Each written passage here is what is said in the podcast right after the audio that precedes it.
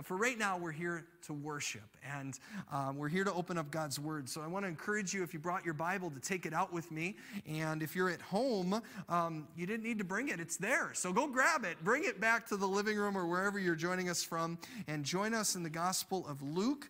Uh, we're going to be in chapter 2, beginning at verse 40. Luke chapter 2, beginning at verse 40. And the child grew and became strong. He was filled with wisdom, and the grace of God was on him. Every year, Jesus' parents went to Jerusalem for the festival of the Passover. When he was 12 years old, they went up to the festival according to the custom. After the festival was over, while his parents were returning home, the boy Jesus stayed behind in Jerusalem, but they were unaware of it. Thinking he was in their company, they traveled on for a day. Then they began looking for him among their relatives and friends. When they did not find him, they went back to Jerusalem to look for him. After three days, they found him in the temple courts, sitting among the teachers and listening to them and asking them questions. Everyone who heard him was amazed at his understanding and his answers. When his parents saw him, they were astonished. His mother said to him, Son, why have you treated us like this? Your father and I have been anxiously searching for you. Why were you searching for me? Jesus asked. Didn't you know that I had to be in my father's house? But they did not understand what he was saying to them. Then he went down to Nazareth with them and was obedient to them. But his mother treasured all these things in her heart, and Jesus grew in wisdom and stature and in favor with God and man. The word of the Lord. Thanks be to God. Well, today is the, the first Sunday of the new year. Can we get an amen for that?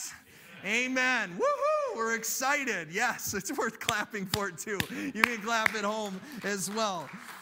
And it's the last Sunday that we're going to be focusing on the season of Christmas before we begin a brand new sermon series called Hitting the Wall, which is going to be starting next Sunday. So I want to give you just kind of a little preview of that. I was reading an article recently, and they cited a, a poll that they did just in the last couple of weeks of, of people who would consider themselves committed Christians, people who a year ago would say they went to church on a regular basis and prayed on a regular basis and read their Bibles on a regular basis, all of those things. Today, they did a poll and found that 22%, or two out of 10 people, are not worshiping in church at all. They're not worshiping online. They're not worshiping in person. That means if, if you went to church a year ago, two out of the 10 people that sat around you in the pews aren't doing anything. And, and I get it. Like, like how many of us, and just here, show of hands, how many of us have fallen out of routines that are healthy for us at some point over the last 12 months? Just show of hands.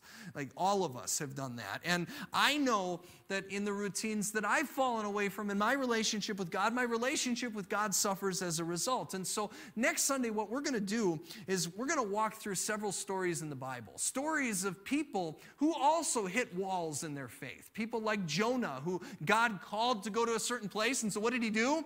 He ran the other direction. We're going to learn about that. Uh, we're going to learn about people like, like Peter, who denied knowing Jesus in his hour of need and then wondered if Jesus would still accept him. People like Thomas, the disciple, who questioned the resurrection. Abraham, who God said would have a son, and he just so didn't believe it that he laughed about the idea. The truth is, there's actually so many examples throughout Scripture that we're not going to have time to go through all of them. And that tells us that even as we falter in our routines and our commitments, we're in good company when we come before the Word of God and we watch the footsteps of those who have gone before us. And so that's what we're going to do. And that's a precursor to the next series that we're going to focus on, which is going to begin on February 17th, which is the beginning of the season of Lent. And if you don't know what the season of Lent is, it leads us to Easter. And when I say that, I know people are like, oh my goodness, we just got through Christmas, Pastor Tom. Leave me alone, right? But it's coming. It's coming soon. And, and here's why, why I'm showing you all of this now, because after we've looked at the walls that we're all hitting in our faith, we're then going to recommit ourselves for the season of Lent, which is what historically Christians have done uh, for generations. We're going to recommit ourselves to, to, to the faith and to our relationship with God and take those weaknesses that we found in ourselves and place them at the foot of the cross so that we can have an even stronger relationship with God in the season to come. And so I want to share that with you because I'm really excited and I'm encouraged by this season. I'm, I'm really hoping that, that God does some amazing things in your life, and I'm looking forward to a renewal and the things that I have fallen away from as well.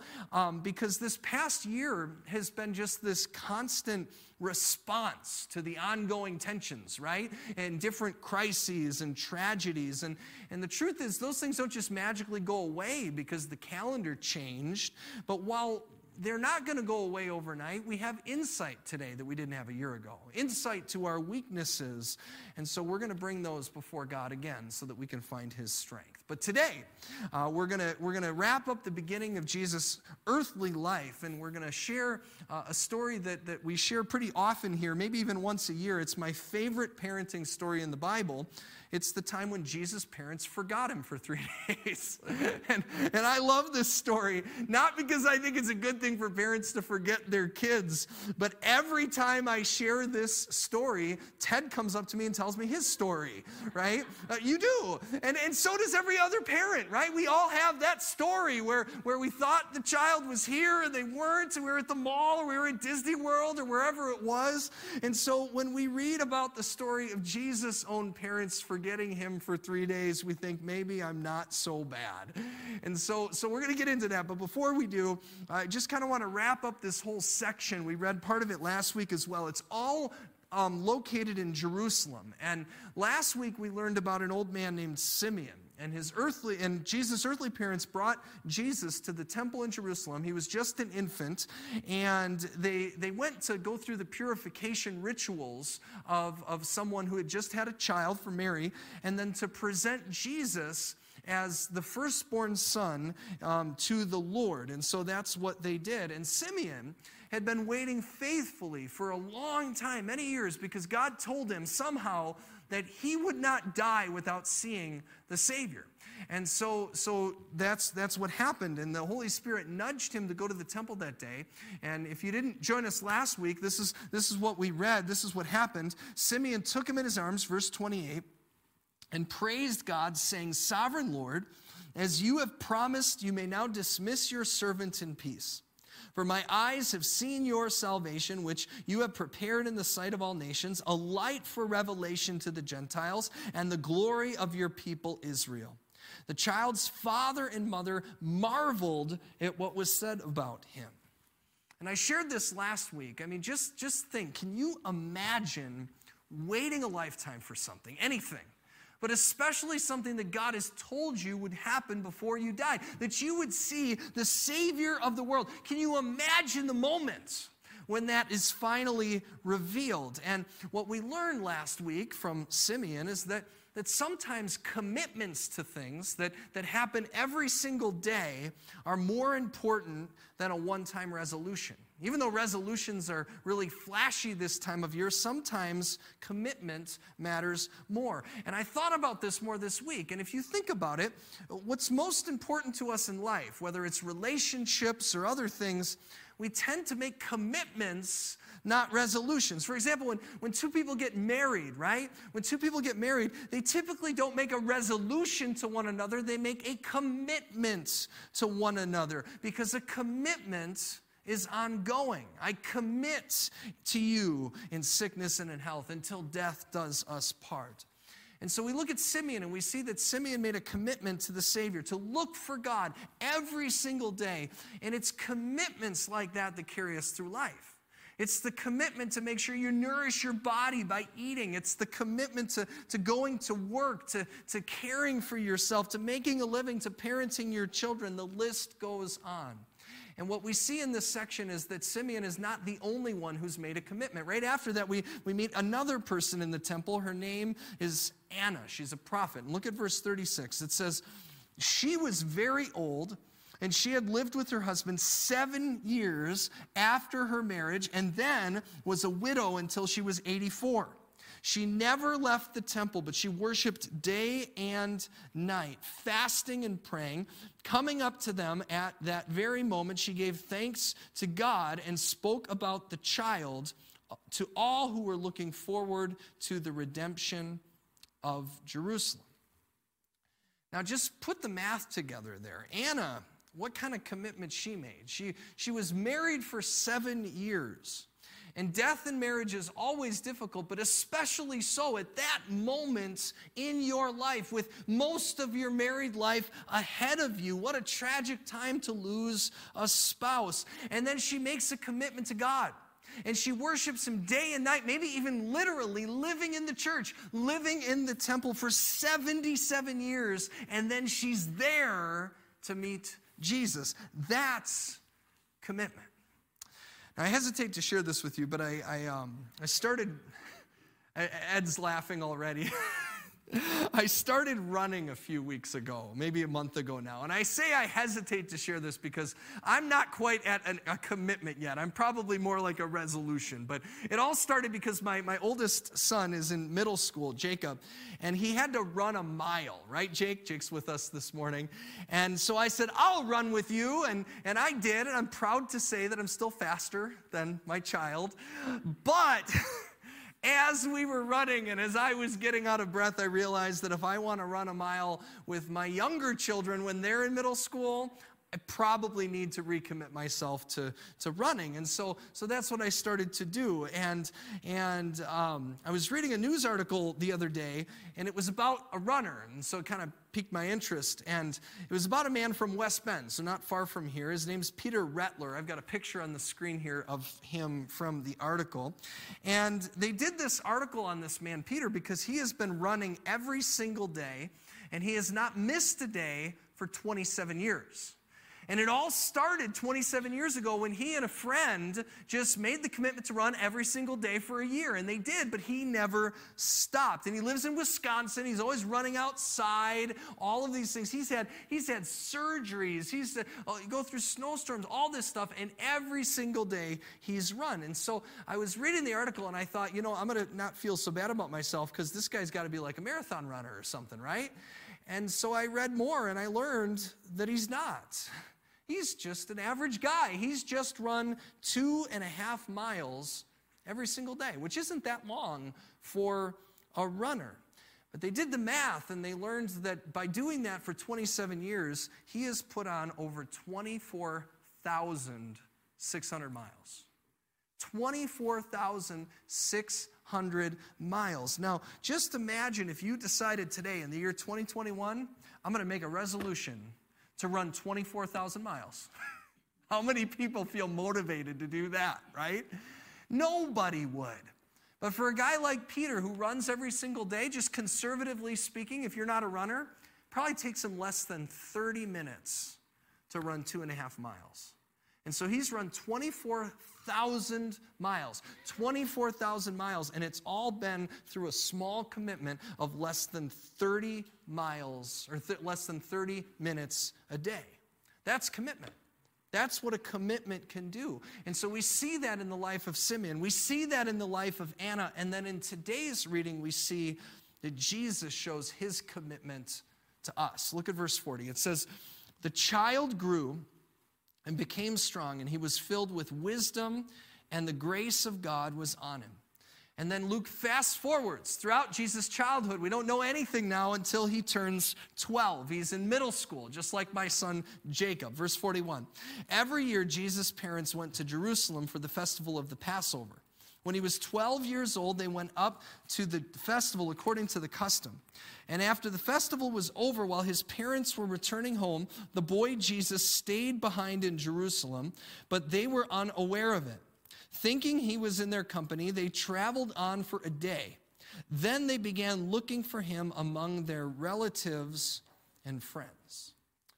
Every year when I preach this passage, I always say it sounds worse than it actually is. And I was thinking that kind of sounds like every parent who tells you about the time they lost their kid, right? It sounds worse than it actually is. But, but it really does. He was 12 years old. In Jewish culture, he's on the cusp of being an adult. And, and even if it wasn't in that culture, 12 year olds can fend for themselves for a while, right?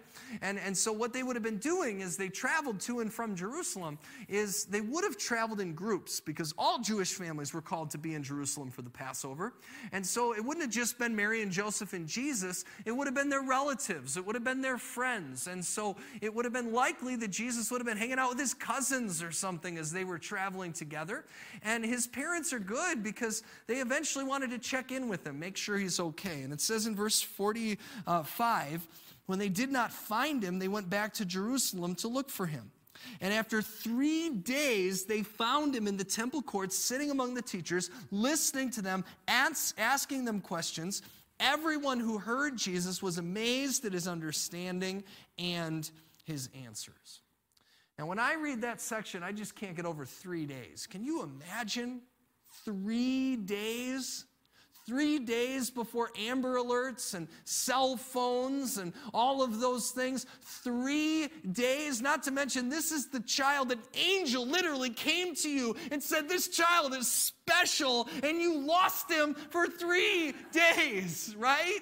like like oh my goodness 3 days Luke 248 when his parents saw him they were astonished of course right that word probably doesn't even scratch the surface his mother said to him, Son, why have you treated us like this? Your father and I have been anxiously searching for you. And the last time I preached on this, and, and Pammy, if you could leave that up on the screen for just a minute, I noticed the impulse of Mary for the first time. Look at her question Son, why have you treated us like this? It's as if she's telling Jesus, that he stayed behind in order to do something to them. to create anxiety and worry because that's what every 12 year old's job is is to create anxiety and worry in their parents life right feels that way sometimes but but as i read this passage this year it, it resonated with me in a different way and i thought how many times do i ask the same question of jesus myself how often do we ask the same question when we don't feel his presence with us. Why have you treated us this way, Jesus? Why have you treated us this way? Where were you in the year 2020? You know, with this pandemic and this fighting and this racism and this political turmoil and this economic destruction, why have you treated us like this? We've been anxiously searching for you. That's the question that Mary asks Jesus. And and frankly, it's the same question that a lot of us often ask, even if we don't have the guts to say it quite the way Mary did. And so the question is how does Jesus respond to that question?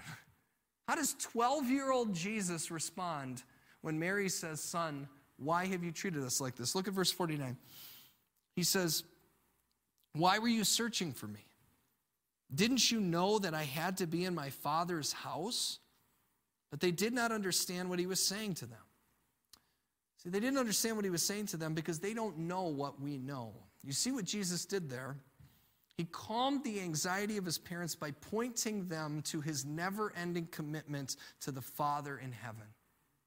He calmed their anxiety and worry by showing them his never ending commitments to the Father in heaven, that I've always been with the Father, that I was in my Father's house, that of course that's where I would be. But that might not be helpful enough to us. And so immediately after, he then also points them to his never ending commitment to them. Look at verse 51. They went down to Nazareth with, and he went down to Nazareth to, with them and was obedient to them them. Let me read this again. Then he went down to Nazareth with them, lest you think he's just a 12 year old that's defying his parents. Not the case at all. He went back home with them and was obedient to them. And because of that, his mother treasured these things in her heart.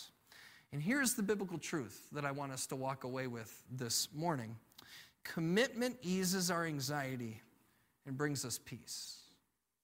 Commitment eases our anxieties and brings us peace. At 12 years old, Jesus is already grabbing his mother in his arms and saying, I was here committed to the Father and to you the entire time. You may not have known where I was, but I was never lost. I was always there. I was always in my Father's house. And friends, Jesus wants you to know the same thing in your life as well. He wants to remind you and me that He's always been there. He wants you to know that on the first Sunday of a new year. Because I know we all want to say good riddance to 2020. I want to say it, right? We all want to say it goodbye. We want to do that. But we also need to remember that 2020 is not a lost year either. It's not a lost year any more than the three days when Mary and Joseph looked for Jesus were lost. They were not lost. They may have been worried and anxious. But while they were worried and anxious, Jesus was in the Father's house the whole time. And he was learning and growing in wisdom and stature and favor with God. And you know the rest of the story. He was there to prepare to do what he came to do to die on the cross, to be committed to the Father, to spend three days in death, overcoming our death and our sin and our grave. And he did it through a never ending commitment to the Father that even was expressed in his dying words when he said in Luke 23, he said on the cross in a loud voice, Father, into your hands I commit my spirit. And then he died. And that's what Jesus was preparing to do when he was 12 years old in the temple. And in a mysterious way that we will never fully understand, that is also what Jesus has been doing in our lives throughout this past year as well. That's what he's been doing for us. He's been in the Father's house preparing for you and for me. And so we embrace that truth like Mary treasured those things in her heart and allow Jesus' never ending commitment to us to ease our anxiety and bring us peace. Something that, that I share at almost every funeral that I'm a part of. I, I was part of a funeral just this past week, and at almost every one we read John 14, where, where Jesus promises to bring us to the Father's house. And, and we read these words, verse 1 Jesus says, Do not let your hearts be troubled. You believe in God, believe also in me. My Father's house has many rooms. If that were not so, would I have told you that I'm going there to prepare a place for you? And if I go to prepare a place for you, I will come back to take you to be with me, that you may go also where I am going. You know the way to the place where I am going. The more difficult life becomes, the more we can find comfort and rest in the reality that Jesus is preparing a place for us. A place where none of the brokenness, none of the pain of this world will be any longer. We also recognize that some of us still struggle not knowing the way. Even knowing that truth, we still wonder. Jesus still seems distant and lost, like he seemed to Mary and Joseph. And so we get anxious and worried. And so I love that we're not alone in that either. Thomas, one of the disciples, felt that way. And he said to him in verse 5, he said, Lord, we don't know where you're going. that all sounds wonderful, but how do we know the way? And Jesus answered, I am the way and the truth and the life. No one comes to the Father except through me. And so we say, okay, well, then what does that look like? Well, it looks like commitment. It looks like making a commitment to Jesus. And Jesus says as much in verse 15 when he says, If you love me, keep my commands. Do what I've called you to do. Why? Because as we commit ourselves to God, God reminds us of his never ending commitment to us. It's expressed in Deuteronomy 7, which might very well be a verse that we could memorize for this upcoming year. Deuteronomy 7 9 says, Know therefore that the Lord your God is God. He is faithful. He is faithful. He is faithful. He is a faithful God, keeping his covenant of love to a thousand generations of those who love him and keep his commandments. So may that promise that He bestows on you and me be our prayer and our hope and our peace in the year to come. Let's watch. This has been a long year. A year of uncertainty, struggle, pain. We've watched a virus take countless lives. People we knew, people we loved. Jobs have been lost. Businesses have shut down. And churches have been forced to close their doors. We've witnessed division on an unprecedented level.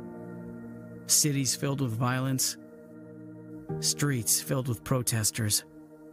And we felt the sting of racism, the deep heartache of hate. There have been times where it's been difficult to see the hand of God. But even in the darkest of moments, He has been there, faithful, present, powerful. As a new year begins, we stand on a simple truth. Those who hope in the Lord will renew their strength. They'll soar on wings as eagles. They'll run and not grow weary. They'll walk and not grow faint. We don't know what this new year will hold, but we know that it's held by a God whose mercies are new every morning. This is where we place our trust. This is the truth on which we stand. This is our hope for the new year.